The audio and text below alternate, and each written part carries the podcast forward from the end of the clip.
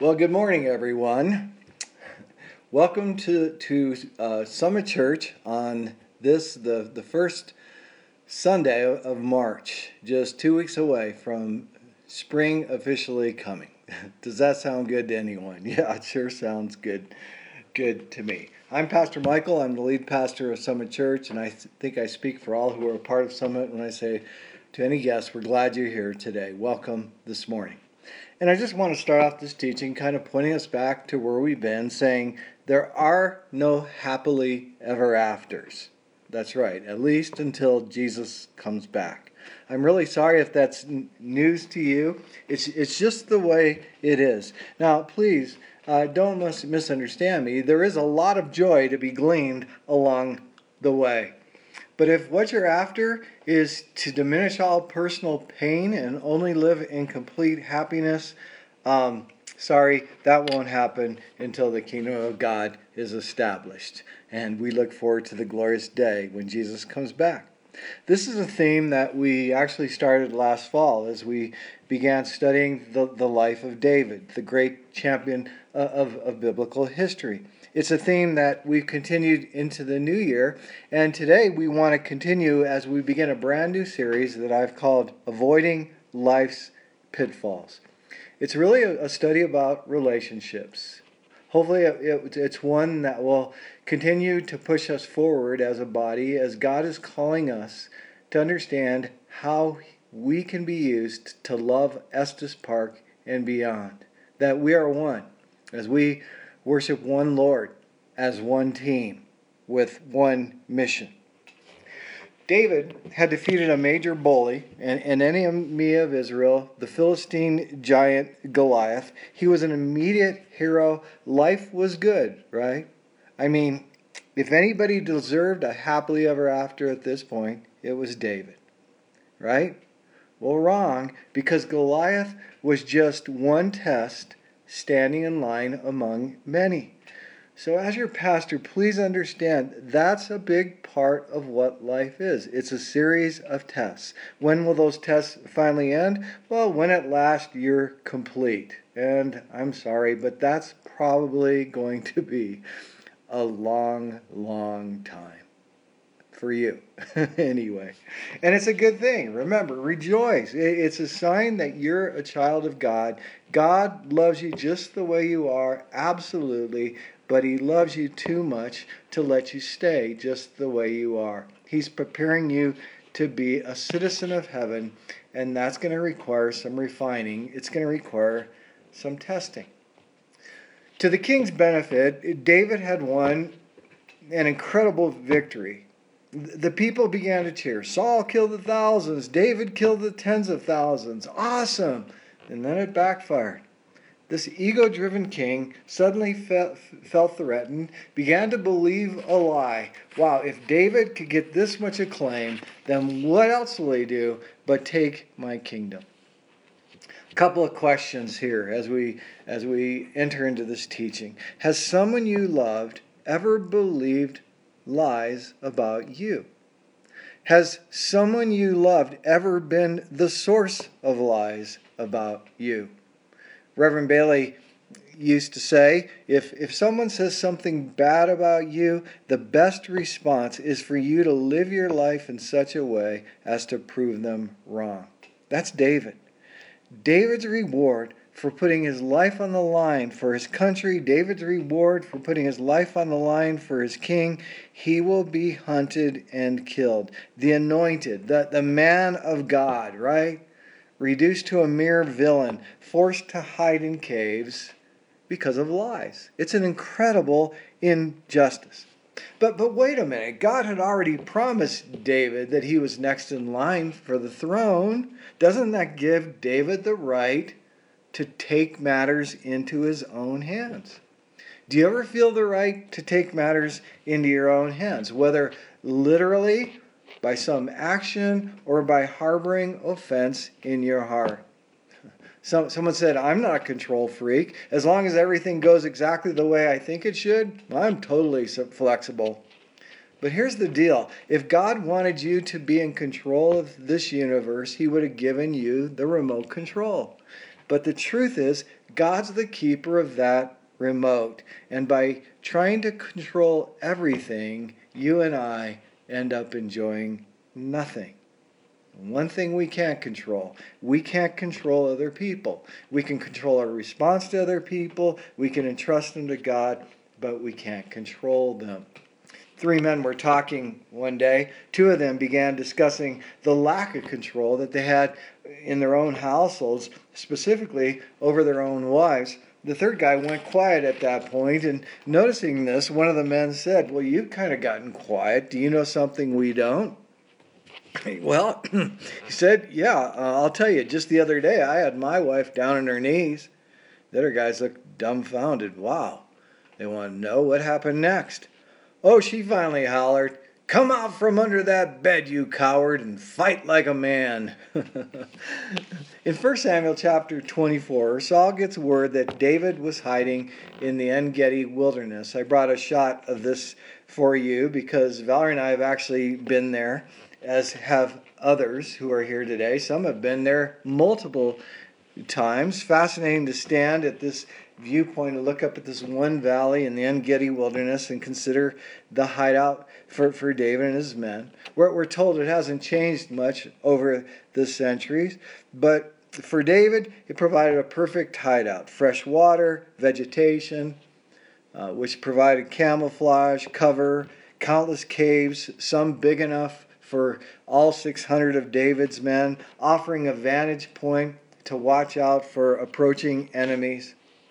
And so I point you to verse 3. Can you believe it? The king has to go to the bathroom.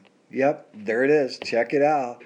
Kings have to answer the call of nature just like the rest of us. And even kings prefer a little privacy. So all 3,000 of King Saul's men waited outside. Can't say I blame them. and as humorous as we find this whole bathroom thing to be, it, it, gets better. Of all the caves the king could have chosen to hide, to, to, to relieve himself in, he ended up in the very cave where David and his men are hiding. this is just too good to be true. Talk about being vulnerable. The king's been caught with his pants down. Here we are. David's men are elated. And if you look at verse 4, David, David, David, this is your opportunity. This is what the Lord's been talking about when He handed, promised to hand your enemies over to you so you could deal with them the way you wish. David, David, go for it. Here it is. Have you ever had someone tell you what God's will is for your life? It may begin with a sentence like, God gave me a word for you, or the Lord told me. And I don't want to undermine the reality that we need godly people speaking into our lives, but the truth is that everything said must be measured against what God has said. Yeah, God did promise David the throne. But nowhere did he tell him to take matters into his own hands. Nowhere did he tell him that he would be given an opportunity to take the king out himself. See, if God calls us to do anything, he calls us to honor our leaders and to pray for them. But we love to gripe about leaders. I mean, it's one of the signs we're control freaks. And from what I've observed, it, it doesn't feed our joy at all. I, I find music feeds my joy. So I think I'm going more for music than news these days because news steals my joy. In fact, that would be a great uh, uh, little introduction to a radio station, wouldn't it? less news, more music, right? Or more music, less news. Let it feed your joy. See, the better idea is to vote where you can, use your voice where it's proper, but then pray for those who make decisions on our behalf and trust them to God. So, in the second part of verse 4, instead of killing the king, David quietly reached out and cut off the corner of his robe. And you might be saying, hold on a minute, we're in a cave here with 600 men, and David's that close to the king, cutting off a corner of his robe. I mean, come on. I mean, how does that work? And, you know, I, I get the picture that in these caves, some of them have running water, some of them have wind blowing through them. Even the caves in Colorado Spring have, have the title of, of wind caves, wind cliff caves, or something like that. So there's a possibility that there's enough noise that the king wouldn't have noticed the men. But I do notice three things about David's character here. So let's talk about these. First, I noticed that he had a healthy conscience. In verse 5, he could have killed his pursuer, but he chose not to. His healthy conscience was working. Just cutting off the corner of his robe bothered him because he saw it as a disrespect for the Lord's anointed. Uh, he, he saw it as taking matters into his own hands. So I've already asked you if if if, um, if you've ever taken matters into your own hands, and now I ask you, have you ever gotten yourself in trouble by taking matters into your own hands? I certainly have. In fact, next week I'll share a specific story and be a little vulnerable with you.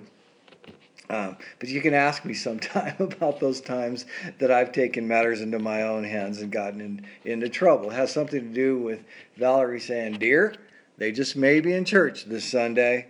See, we're talking about simple compromises. We're talking about jumping into relationships, jumping into debt, making rash decisions, responding with outbursts of anger, telling white lies, if there even is such a thing it works like this when God seems a little slow in coming through for us, we feel the need to help him out a little bit. But praise God, David was conscience stricken. Secondly, in verse 7, he capitalized on a teaching moment. Saul was absolutely wrong in his pursuit of David. But it wasn't David's job to try to fix everything. It was God's job. So it says right there that David sharply rebuked his men and didn't allow them to attack Saul. So here goes Saul walking out of the cave unharmed, walking away freely. You can almost hear the men. Come on, David, what's the matter with you? This guy is on a mission to kill you. Finally, God has handed him over to you, and you're going to feel guilty just for cutting off the corner of his robe. Get real, David. But the deal is, we can rationalize just about anything we want. But thank God for those friends who are willing to speak truth, speak hard truth even, into our lives. This points me to a time when I was at school in Flagstaff, Arizona, at Northern Arizona University. Uh, I, I my roommate at the time, I had gotten myself in an unusual situation because I wanted to get on a quiet floor. I wanted to get serious about studying, and none of my friends wanted to be on a quiet floor. So I ended up with a, a roommate I didn't know. And one day he comes walking in with a sealed pack of a very un, inappropriate magazine. In other words, there wasn't just one copy, but it was a whole stack the kind of thing that would be delivered to a store. And he said it had fallen off the back of a truck, right? I, I can't imagine that. So he set that thing on his desk. He wasn't around much, and and uh, then one day he opened it, and then one day I was there studying, and I saw those magazines and picked one up and started reading it. Well, praise God! Right at that moment, one of my Christian buddies just stopped by, and so I opened the door and told him about an interesting article I was reading. And when I told him what magazine it was in, he said, I don't think that's a good idea. So when I argued with him, he said, Well, if that's your response, then I'm out of here. I'll see you later. You know, that was all I needed to set me straight. I, I put that magazine right down, picked up some books, and followed my friend to his room. It, it was a teaching moment. It was a, a, subtle rebuke, and I thank God for those Christian friends, for those those friends who who had a timely word for me, saying something like, "I don't think that's right," or "That's not a good idea," or "I don't get that joke." Very very helpful. So capitalizing on teaching moments, uh, healthy conscience, and then third, I see his absolute confidence in God. If you look at verse 8, David stepped out of that cave to confront the king. He honors him by falling face down to the ground, calling him his Lord and King. And then he asked him why he chose to believe lies. At this point, he hold, holds up the corner of the king's robe and says, See, I had an opportunity to kill you, and I didn't. That should give you peace of mind. That should tell you I'm not on a mission to, to kill you. And then you come to verse 12, partway through the verse, and David says to him, Let the Lord avenge the wrongs you have done for me. done to me, but I will never lay a hand on you. That's between you and God. You know what? We live in a messed up world. That's right. And in a messed up world, messed up people do messed up things to one another. And instead of us trying to fix everybody, sometimes we just need to entrust them to the Lord. When people believe lies about us, or when people get in the way of God's plan for us, we need to believe that it's okay. God is in control. And this points me to one of my favorite statements of life, one that I, I got from uh, a, a man of influence, Dr. Bill Bright, that we just speak the truth in love and we leave the results to God. That's David. Speak the truth, truth in love, and leave the results to God. That, that's true of our witness. It's true of our lives, how we approach life. life. It's true uh, of this teaching. Just speak the truth in love, believing that God is going to do something with it, that His word doesn't return void. In fact, that points us to something else that we need to highlight right here, and that is King Saul acknowledged that David was absolutely right. He acknowledged that David spoke truth. Look at verse 17. He said, You are more righteous than me. You've treated me well. I've treated you badly. And then if you jump to verse 19, may the Lord reward you well. And he even goes on to acknowledge that David will one day be king. And then he asks for a favor. He says, Swear by the Lord that you will not kill my descendants or destroy me. Oh, there's good old Saul again. He more worried about himself than the bigger picture of the kingdom, right? But he didn't need to worry about this. David had already decided long before this moment that that that he, this this would be his response. He goes ahead and re, uh, affirms it for the, for the king's sake. In fact, it's a sweet moment. Maybe the king's changing. Well, sadly, the truth is that even though Saul acknowledged truth that day, affirmed truth, it didn't change his heart, nor did it slow his attacks. So I want to bring this home now, and, and I, want, I want to give you three things that we can learn from the wilderness of Engedi. First thing, we're messed up people. That's right. We're all messed up people, and therefore we should expect to be mistreated by people we love, by people around us. Why are we so surprised when people hurt us? Messed up people do messed up things to one another. See, truth is, we all have a little Saul in us, and that includes you. None of us has the whole story. We've all bought into these half truths if they exist, right? In some cases, we've contributed to the lies. We've even allowed them to trigger endorphins in our brain. Chemicals in our brains that somehow make us feel a little better about ourselves. So we're all messed up. We shouldn't be surprised when we're mistreated. Secondly, mistreatment tends to trigger the need for us to take matters into our own hands. Now, I'm not giving you permission to take matters into your own hands. I'm just giving you a heads up. We need to anticipate what comes so naturally to us. It's part of our messed up nature. It's a knee jerk reaction to an offense. That's why Jesus said, How would you like others to treat you? How about this? You be actively treating them that way. And instead of trading offense for offense, learn to pray for them, learn to bless them, even learn to love them. So we're all messed up. We shouldn't be surprised when we're mistreated, but we need to recognize that mistreatment triggers the need to take matters into our own hands. Which, third, we need to learn to trade taking matters into our own hands, which is merely a reaction of the flesh to learning to take them on in the power of Christ. The power of Christ.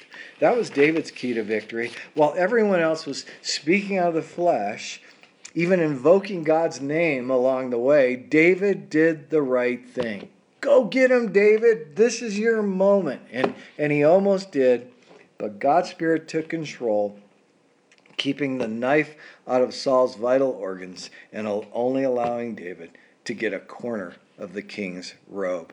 Friends, this is a big part of how we are to love Estes Park and beyond.